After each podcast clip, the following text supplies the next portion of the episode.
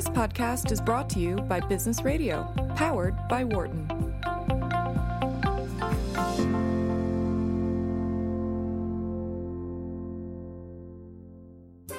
This is the Work and Life podcast, which explores how to create harmony among the different parts of life work, home, community, and the private self your mind, body, and spirit. Here is your host, founding director of Wharton's Work Life Integration Project and author of the bestseller Total Leadership, Professor Stew Friedman. Neil Blumenthal is co founder and co CEO of Warby Parker, a lifestyle brand that offers designer eyewear at a low price with a focus on being socially conscious. Full disclosure Neil was my student in one of my Wharton classes many years ago. Prior to launching Warby Parker in 2010, he served as director of VisionSpring, a nonprofit social enterprise that trains low income women to start their own businesses selling affordable eyeglasses to individuals living on less than $4 a day in developing countries. In 2015, Fast Company named Warby Parker the most innovative company in the world. He was named a young global leader by the World Economic Forum and one of the 100 most creative people in business by Fast Company. Neil received his bachelor's degree from Tufts University and his MBA here at Wharton at the University of Pennsylvania. So now, get set to listen and learn from an honest take on what it takes to retain and attract the best talent at work, how fatherhood changes our relationship to time and work, and much more. It's Neil Blumenthal. Neil, welcome back to the show. Thanks for having me. So, uh, the idea that you that you launched uh, and became your very much full time occupation before you were done. That started soon after you arrived on campus, or was it germinating for a while before you and Dave and and Jeff and Andy uh, got together and actually launched what is now Warby Parker? Um, it started. We started having conversations about it. Um, first semester of our first year um, but it's really the back half of that first semester. Mm-hmm. Um, and, you know, business school and Wharton in particular is just so great at accelerating friendships. Mm-hmm. Um, you know, for one thing, uh, everybody's so dynamic and interesting to, to speak to, and then you have these shared experiences, um, and people are excited to get to know one another. That it really accelerated the flow of our friendship. Um, and then, of course, you're thinking about businesses, you're reading case studies, um, and uh, it just was the perfect environment for us to start talking about the idea uh, of Warby Parker, and what, which was really a complaint that classes were too expensive. Mm-hmm. Um, and then as we started to work through the business plan, uh, it actually um, added uh, additional context to every class that we were taking it because we were looking um, and studying the material through the lens, um, mm-hmm. uh, no pun intended, of, of Warby Parker. Mm-hmm. Right. So you, I'm sure, got so much more value from the experience than people who come in just as a completely open book. You were focused on deriving insights for action that you could use right then and there, and that I'm sure made you a, a hungrier student. Uh, and and in some ways more engaged in the things that were relevant for you. I'm sure not everything in the curriculum was. Uh, definitely, um, you know, uh, and again, it's not that we came in with the idea. The idea really germinated on, on campus, um, but just every class that we took just um, helped propel it forward. Um, and, you know, I think one of the trade offs, right, you have to make um, in an environment where you have so many ways to spend your time, uh, whether it's, right, um, extra studying for coursework, mm-hmm. uh, visiting um, different businesses, taking part in leadership program that I participated in, um, doing um, uh, participating in different clubs. Um, however, there was a million things that you could spend your time every minute of the day. Mm-hmm. And it was an interesting conversation that Jeff, Andy, David, and I had early on, which was, hey, we're all really passionate about this idea of Warby Parker today, uh, but we also know that there's so many different ways to spend our time. Um, so how do we create a process by which, um, if somebody decided um, that they didn't want to be spending as much time on Warby Parker, um, that they could do so um, uh, without the rest of us getting super frustrated. Um, and what we did was hmm. we actually um, created a vesting schedule. Um, the four of us uh, invested the same amount of money into Warby Parker, thirty thousand dollars each, effectively our life savings at the right. time. So we started Warby Parker with one hundred twenty thousand dollars, um, and uh, we created a vesting schedule where um, just for context, Neil, what's a, what's that worth today? Um, the the company. Um, it's been reported that our last uh, round of funding that was valued at uh, 1.75 billion. Thank you. Please continue about your vesting process. So you all you all put in the same amount of money, uh, but we then there was the matter of your time and attention. Exactly, and we wanted to create a mechanism if for whatever reason somebody wanted to leave the company, you know, in the first, you know, like a year and a half or so while we were still students at school because there's so many other ways someone could spend their time that they could do so. Um, and what we did was um, equity would vest monthly. So if somebody left, mm-hmm. um, they would get credit for time served, and the people that continue to work on it would get um, more equity, and that initial person would get diluted a bit. And we thought that that was fair. Um, of course, um, we all continued to work on it until graduation. Um, so we graduated as equal partners just as we started. Mm-hmm. But I think even the idea of us having those conversations up front the mm-hmm. beginning of Warby Parker before we even had a business plan um, really set the tone for us having a successful uh, partnership and a very successful friendship to this day. To this day, that's a rare thing. And and do, and do you attribute the the sustainability, if we can call it that, of your relationships with your co-founders to these early discussions about uh, what was going to be fair, just, and uh, fun for the four of you?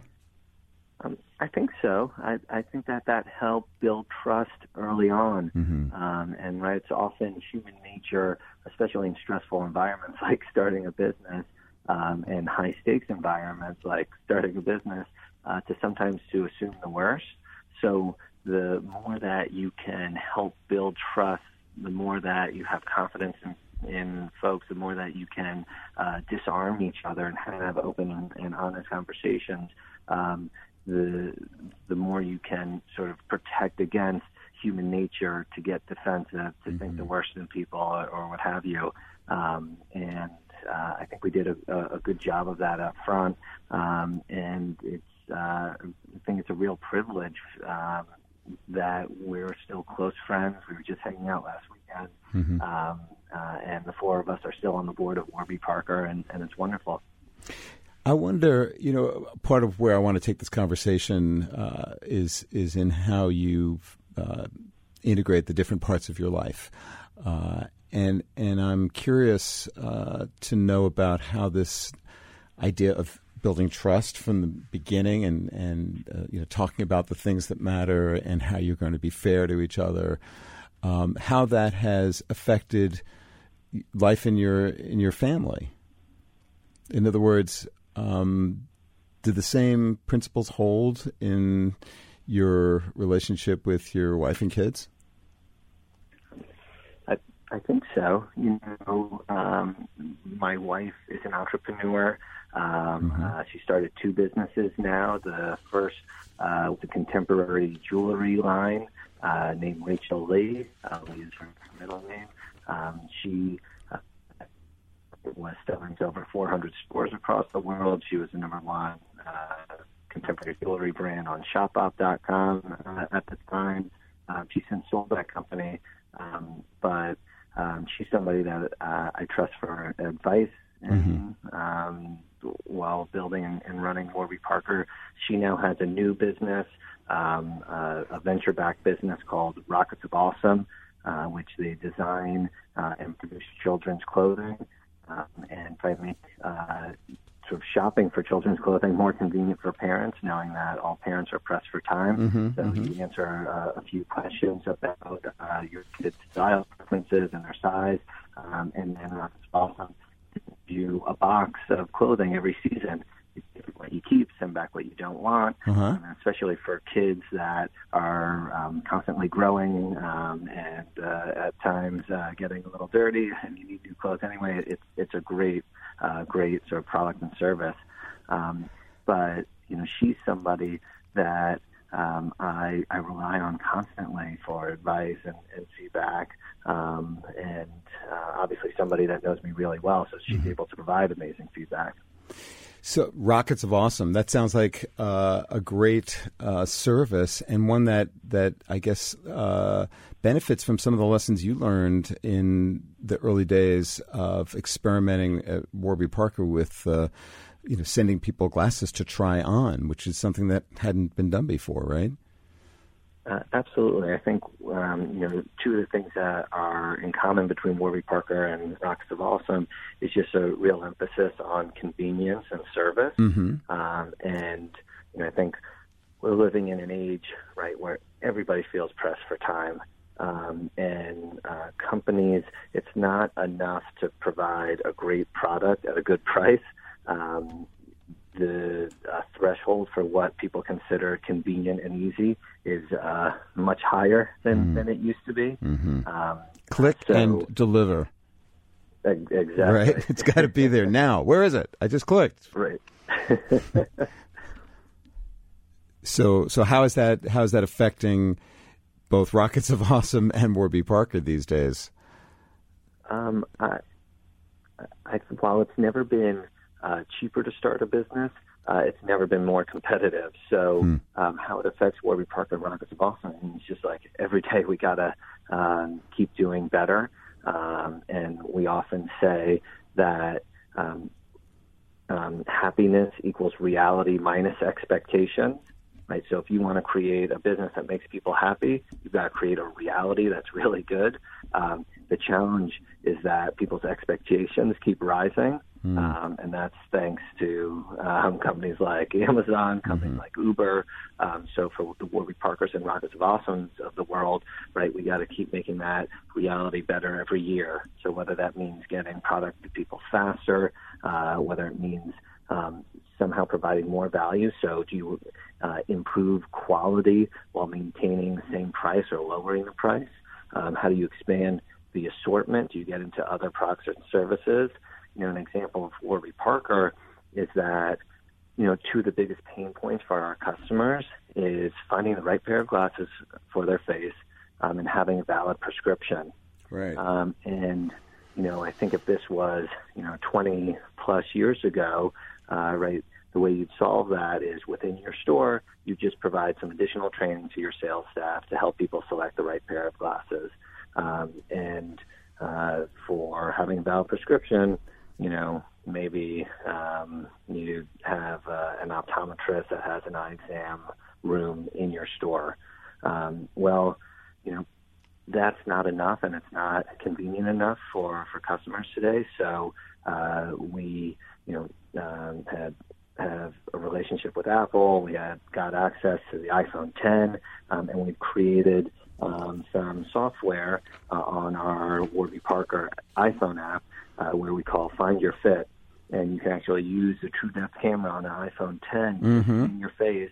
Oh, wow. Um, we're able to to measure it and then recommend frames directly for you, Mhm. which right makes it easier for people to select frames. It solves that customer problem. Mhm. Um, the other thing we recently launched is called Prescription Check, um, which is also another iPhone app um, in which people are able to pair their iPhone with a second screen like a laptop or uh, an iPad.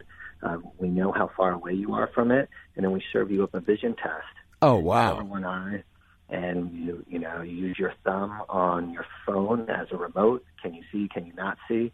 We transmit that data um, to a network of ophthalmologists of MDs that review it, and then we send you within 24 hours a signed Wow. eyeglasses prescription. Oh, that's incredible. Yeah, it's really neat. Something that you know you used to have to take time off Of course. work um, to go uh, have an appointment. right now uh, you can do from 10 So- minutes from your office or, or apartment. so constantly innovating to create greater convenience uh, and and stay within that you know the price competition uh, is- part of part of the story of how you're evolving. You're also moving into retail. How many uh, retail locations are there now for Warby Parker? As of, as of this weekend, 74. Wow! And th- are those all domestic? Um, all domestic with two in Toronto. All right, so that that's that's rapid expansion, and of course that's changing. I'm sure your whole talent management strategy, if as you've got to be uh, developing people uh, for that kind of environment. Um, I, I wanted to talk before we get into people, culture, and, and what you're doing to to grow the kind of company you feel proud of. Um, you, one of the one of the important early elements of your success, as I understand it, is uh, the the component of um, you know every sale resulting in the donation of glasses to people in need.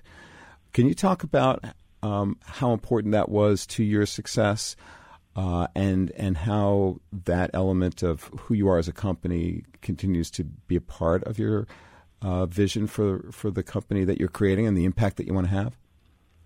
Sure. Um, when we started Warby Parker, um, we thought that it was an inherent good that we were, you know, selling a pair of prescription glasses that would typically cost four or five hundred dollars for ninety-five dollars.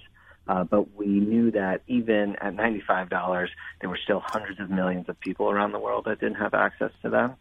So uh, we wanted to find a way to serve them, uh, and we thought, well, what if we commit to a percent of profits or a percent of revenue? And we thought, you know what? You know, first, the dollar amount, right, is not the impact. Um, what's the impact is a pair of glasses on someone's face who can now see, who can now learn in the classroom, who could work, um, who could, you know, fulfill their potential because they can now see clearly. Um, and the second thing that we thought is, you know, what if we're not running this company anymore? You know, profits and revenue can be manipulated a little bit. you know. Of course. Um, so we wanted to make a bold commitment that for every pair we sell, we're going to distribute one to someone in need and get it a pair of glasses on someone's face so that they can uh, uh, be productive. Um, and to date, we've now distributed over four million pairs of glasses to people around the world. Um, one of the things I'm most uh, proud of is a program that we've launched in New York City with New York City Public Schools. Uh, New York City Public School system's the largest in the nation with 1.1 million students. We estimate that about 200,000 students in New York City, one of the wealthiest, most dynamic cities in the world, almost 200,000 students don't have the glasses they need to be successful. Um, so we've been working um, with the Department of Ed. Is this the uh, Pupils Project? This is a pupils project. Um, this past school year, we provided uh, 26,000 pairs of glasses to kids in New York City public schools. And we're trying to figure out ways to scale it so that way um, everybody at New York City schools that need a pair of glasses has them. That is fantastic. I'm, I'm sure that has to make you and everybody who works for you uh, just feel a, a, a sense of, uh, I don't know, elevated purpose. Um, Absolutely. and- it's one of those go on, please. um, it, it was one of the things that I don't think we predicted when we were starting the company, um, but it's the number one reason why people come to work at Warby Parker. Really? Um, so Number one reason for joining you is because of the social mission that you serve, as well as the uh, the just very cool company that you have become and the the internal culture. number one reason. Wow. When we ask people um, why did they apply, when we ask people Mm-hmm. why did they join, um, it's the most frequent answer we, we receive. Um, Mm. And, you know, here from a, I, as an executive, I don't want to have to justify our buy a pair, give a pair program. Of But I can easily justify it um, from a financial standpoint in that it helps us recruit and retain the, the best talent. Um, and in a period of time where we're in the tightest uh, labor market uh, of my lifetime, um, you know, have the ability to recruit and retain talent, right, is uh, even more important um, uh, than in, in years past. Um, what we found is that um, our buy pair, give pair program is not the number one reason why people buy from us, right. although they customers definitely love it. Mm-hmm.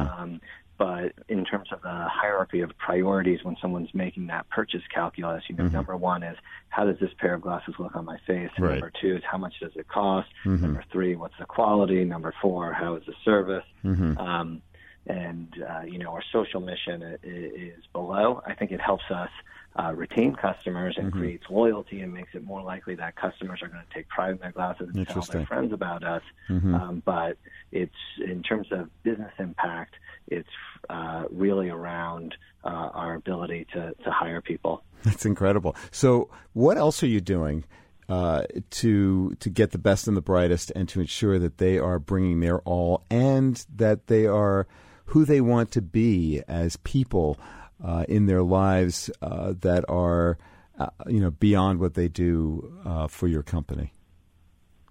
Um, well, I think the, the first thing is that um, we ask people to, to to tell us about themselves, uh, and I know that sounds trite, um, and I know that sounds um, Not to me. uh, simple, um, but it, it has to start there. So, you know, often when I'm having my uh, weekly one-on-ones with my direct reports, the first thing I ask them is, "How are they doing?" Um, and you know, sometimes to uh, help engage, I'll share a story from home. You know, this past weekend, um, I went to Maine to look at sleepaway camps for my seven-year-old. So I was telling some of those stories, um, and that helps me bring out some personal stories from from my direct reports. Um, similarly, when you join Warby Parker, um, if you're working out of headquarters, um, we have a full team meeting every Wednesday morning. At the end of it, we invite uh, people that have just joined to come introduce themselves, what role they're taking on, um, and then a fun fact about themselves.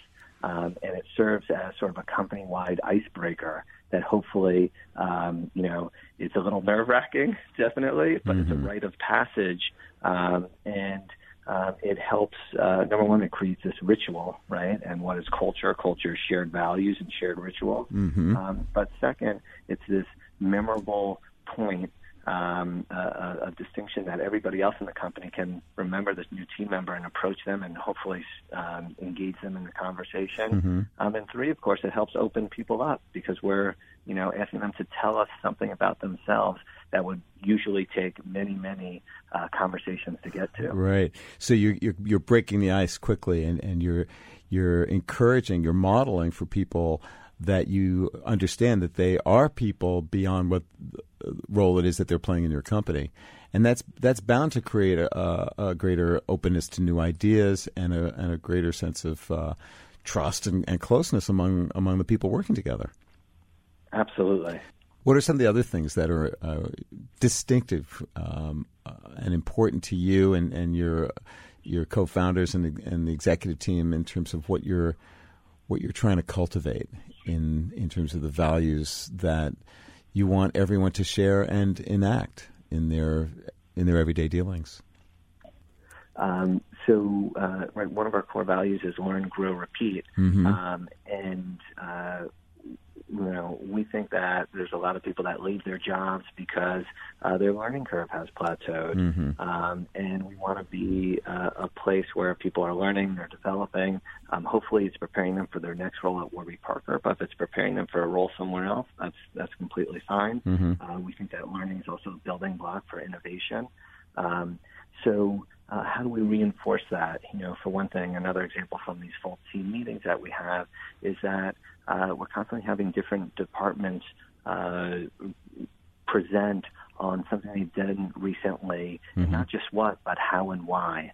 Um, I, uh, my co-founder Dave and I, we always kick off our uh, um, sort of senior leadership meeting uh, with uh, quick wins and learnings around the table. So we go rapid fire around the table, and everybody says, um, you know, something good that uh, they've accomplished and something that they've learned recently. Um, one of the uh, things that we've done over the past few years is create. Can you give us an work- example of that? I mean, that that's a great practice. I wonder if you could just share a recent example uh, of you know quick wins and, and learnings because that's something that I try to emphasize very much in, in my own work and practice, and also what I what I teach. How do you do that? Um, sure. So, um, you know, uh, just uh, earlier today, our uh, VP of retail that oversees all of our stores uh, was talking about uh, having our area leaders in town, which are sort of regional heads of, of our stores, um, and how we had organized um, uh, a few uh, working sessions Mm-hmm. with people from headquarters. Um, and one of their favorites uh, was um, uh, basically a workshop on uh, opticianry and optics.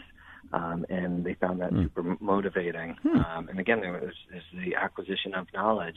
Um, and then uh, we connected that with our head of vision services that um, announced that you know he was bringing in all of uh, our optometrists into the office, and they were going to do a workshop on um, a continuous learning module uh, on uh, vision care uh, for children because we now have a, a kids line of, of Warby Parker and just how motivating that was uh, for our uh, optometrists on staff. Um, so, you know, those are a few examples. That's those are great ones uh, because they speak to your investment and enthusiasm for learning. Which Neil, that is the thing I remember most about you sitting in my classroom ten years ago. Your your eyes were always wide open, and you had this like smile on your face as things were happening, just because it seemed like you just enjoyed being in a learning environment. It sounds like you're creating something like that, very much like that, in a in a more practical and direct way in your company every day. uh, we're trying. We're trying. and that's certainly how it felt when I came to visit a few years ago. I was on a book tour and I gave a, uh, we had a, a fireside chat in uh, you know downtown Manhattan at your company, and there's there was such uh, eagerness to like uncover and, and discover new ideas and how, how they could be used to, to make things better. Let's turn to your role as a father. What is it about being a father that has changed your life and your work? You know, I, I know that that's a, a big question. There's a lot of ways you could take it. I'm, I'm mostly interested in how, you know, especially as your kids are growing. You have two now, right? Yeah. So, um, you know, uh, one thing was just pure logistics. Uh, I went from being a night person to, to being uh, a morning person, um, and that's just uh, you know, kids, uh, especially newborns, don't sleep, and kids wake up early. Um, so um, now I, you know, end up doing a, a lot of work even before sort of the the workday starts. Um, you know, Rachel and I often alternate um, taking Griffin and Gemma to, to school, um, and we find that that is um, a really um, uh, sort of valuable time uh, for us um, because it's also it's the beginning of the day when everybody's present and happy and awake. A little different at, at, in the evening when they tend to be crankier. Exactly, and of course, I'm I'm guessing that will change once they become teenagers. Yeah, then it's cranky all the time. Yeah. Um, and and I think the other thing that it's um, really changed me is uh, while I used to think that I was productive, um, now I, I feel like I'm even more productive with my with my time, um, and uh, every moment is, is uh, more sacred. Um, so I think we do a good job prioritizing um, uh, how I spend my time both in the office and, and outside of the office. It's your time's more sacred is a good word, more precious, and so you're more mindful of, of how you're using it. Absolutely. Um, and, you know, uh, I'm a little more direct uh, before I agree to a meeting or to have coffee or drink. Um, because uh, every minute that um, I'm not, you know, with Griffin and Gemma, right, there's, there's costs to that. Of course. Um, and every minute that I'm not growing Warby Parker, uh, right, there's, there's huge opportunity costs.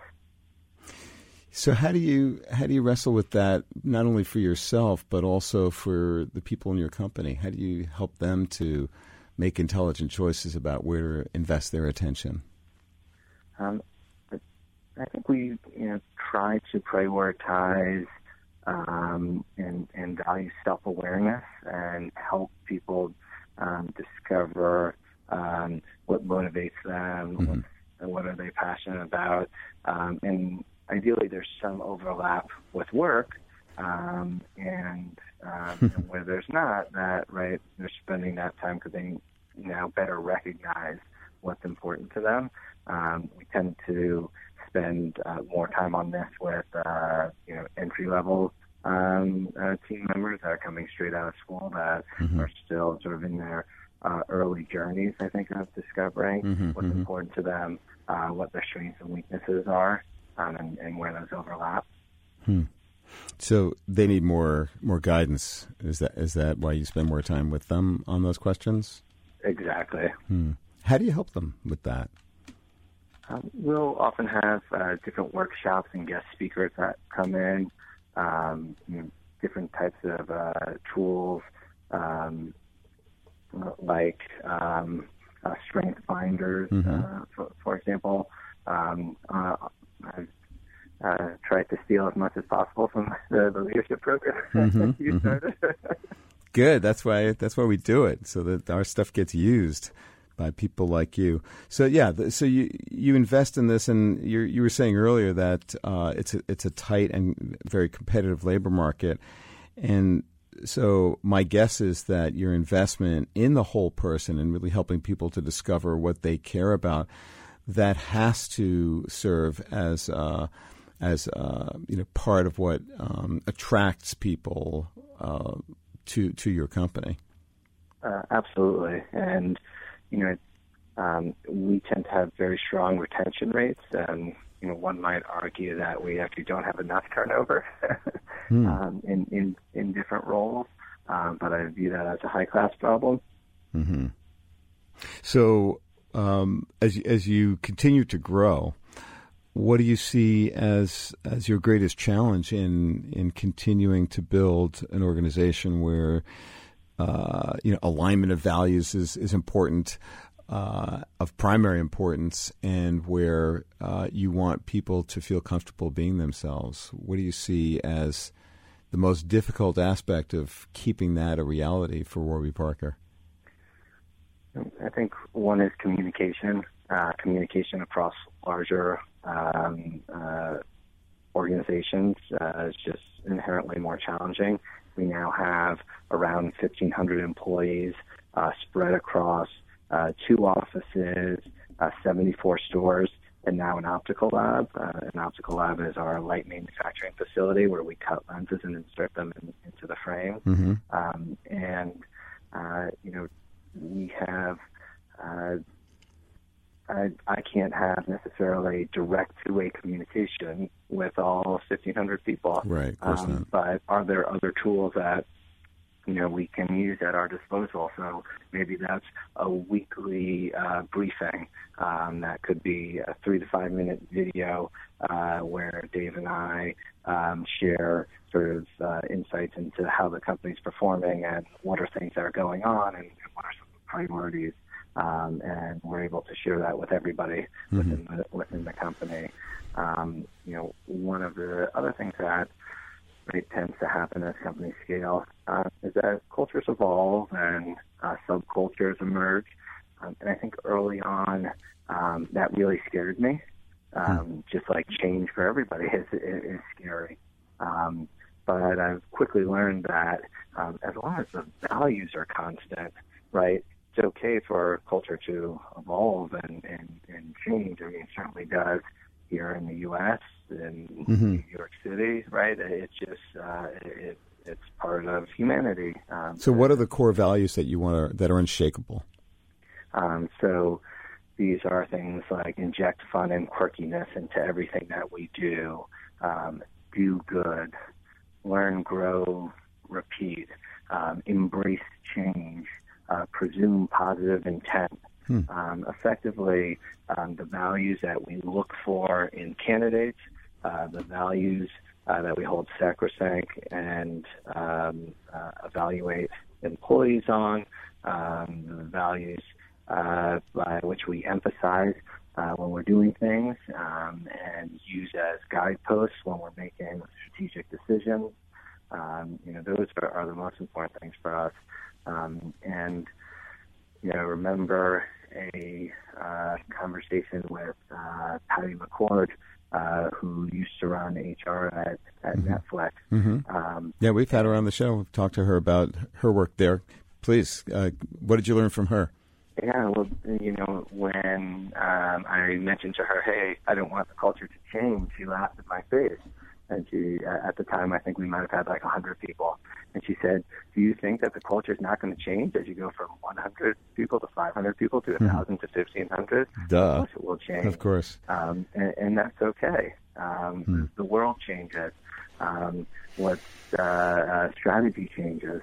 Um, what's uh, what's not okay is if um, you know there are certain values by which you hold the company. Mm-hmm. If you uh, aren't able to sort of maintain those, I mean, even some values can change, right? But the point is that you still need to be values driven. Yes. Uh, if you want a, a strong um, uh, values driven culture. Uh, back to your uh, um, dual roles, let's call it, or the, the multiple roles you play in your life, and and what you've learned about what it takes for you to be, you know, the best father you can be, husband, uh, you know, friend, uh, family member more broadly, uh, and and to to be in this very dynamic uh, work environment. What what are some of the insights that you've gleaned? Uh, over these last uh, seven or eight years on the the incredible journey that is Warby Parker for you about how to integrate the different parts of your life?